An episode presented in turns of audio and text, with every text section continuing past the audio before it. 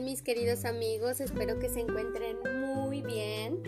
El día de hoy, bueno, pues aquí en, este, en este canal de Leamos un libro tenemos ah, un cuento bien bonito. Espero que les guste mucho. Se llama El Chelín de Plata y es de Hans Christian Andersen.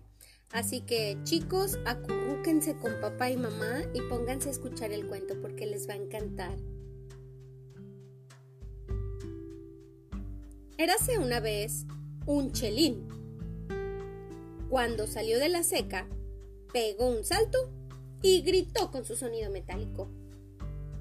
¡Hurra! ¡Me voy a recorrer el mundo! Y efectivamente, ese era su destino. El niño lo sujetaba con mano cálida, el avaro con mano fría y húmeda. El viejo le daba mil vueltas, mientras el joven lo dejaba rodar. El chelín era de plata, con muy poco cobre, y llevaba ya todo un año corriendo por el mundo, es decir, por el país donde lo habían acuñado. Pero un día salió de viaje al extranjero.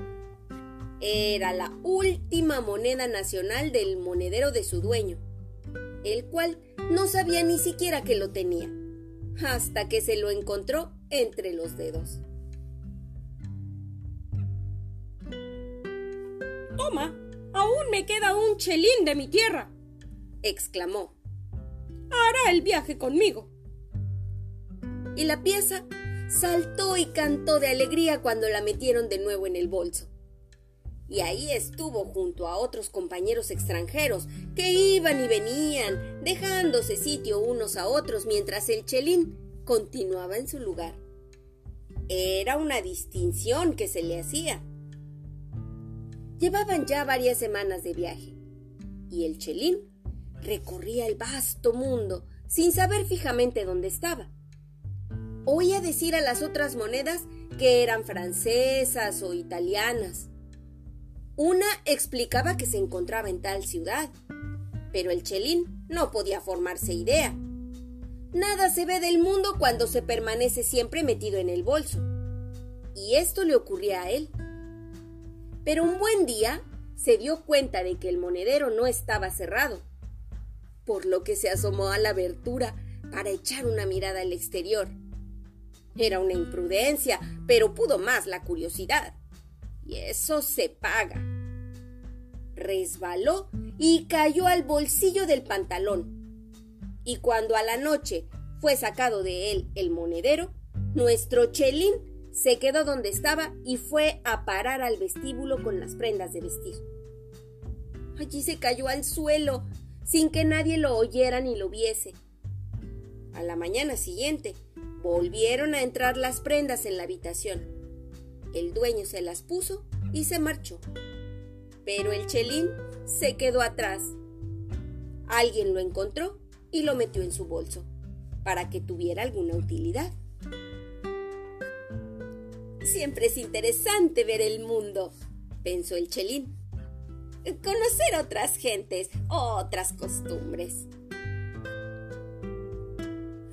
¿Qué moneda es esta? exclamó alguien.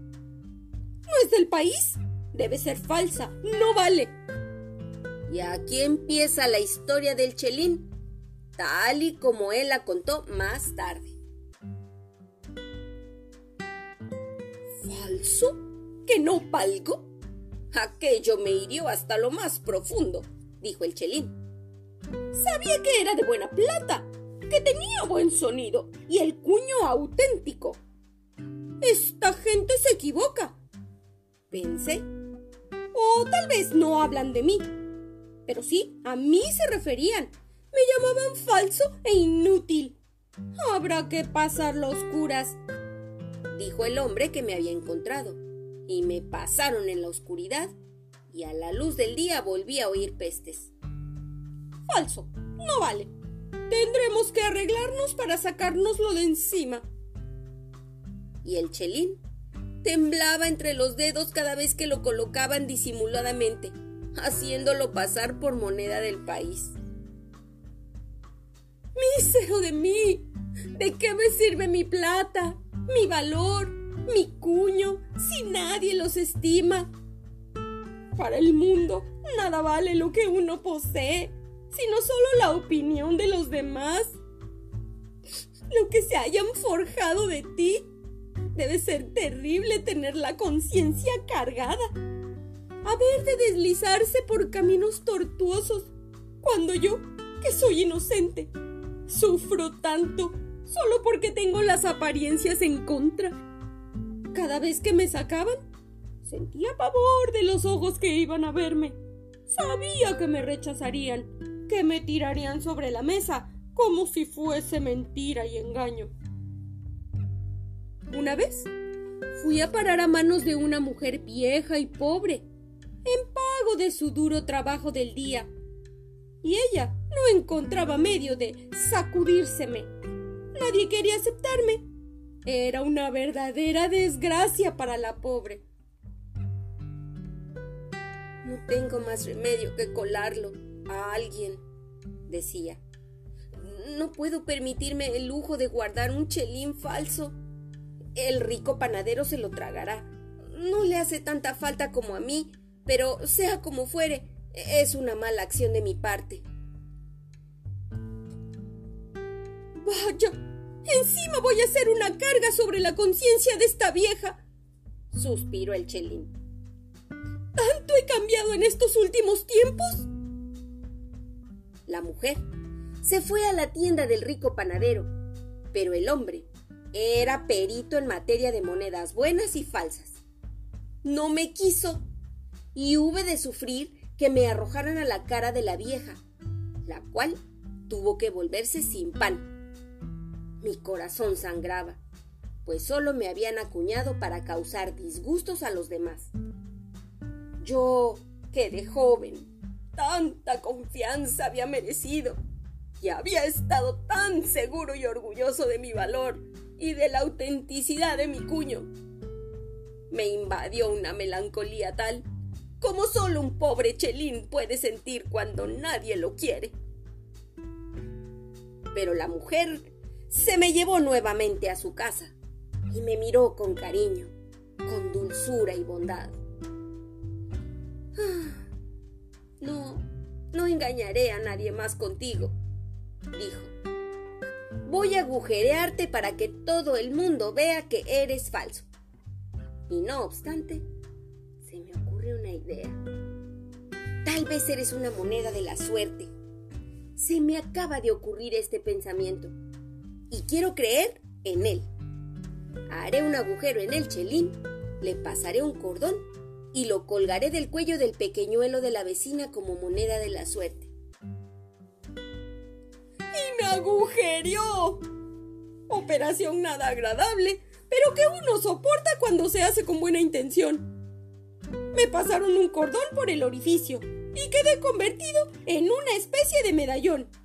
Me colgaron del cuello del niño que me sonrió y me besó y toda la noche descansé sobre el pecho calentito e inocente de la criatura.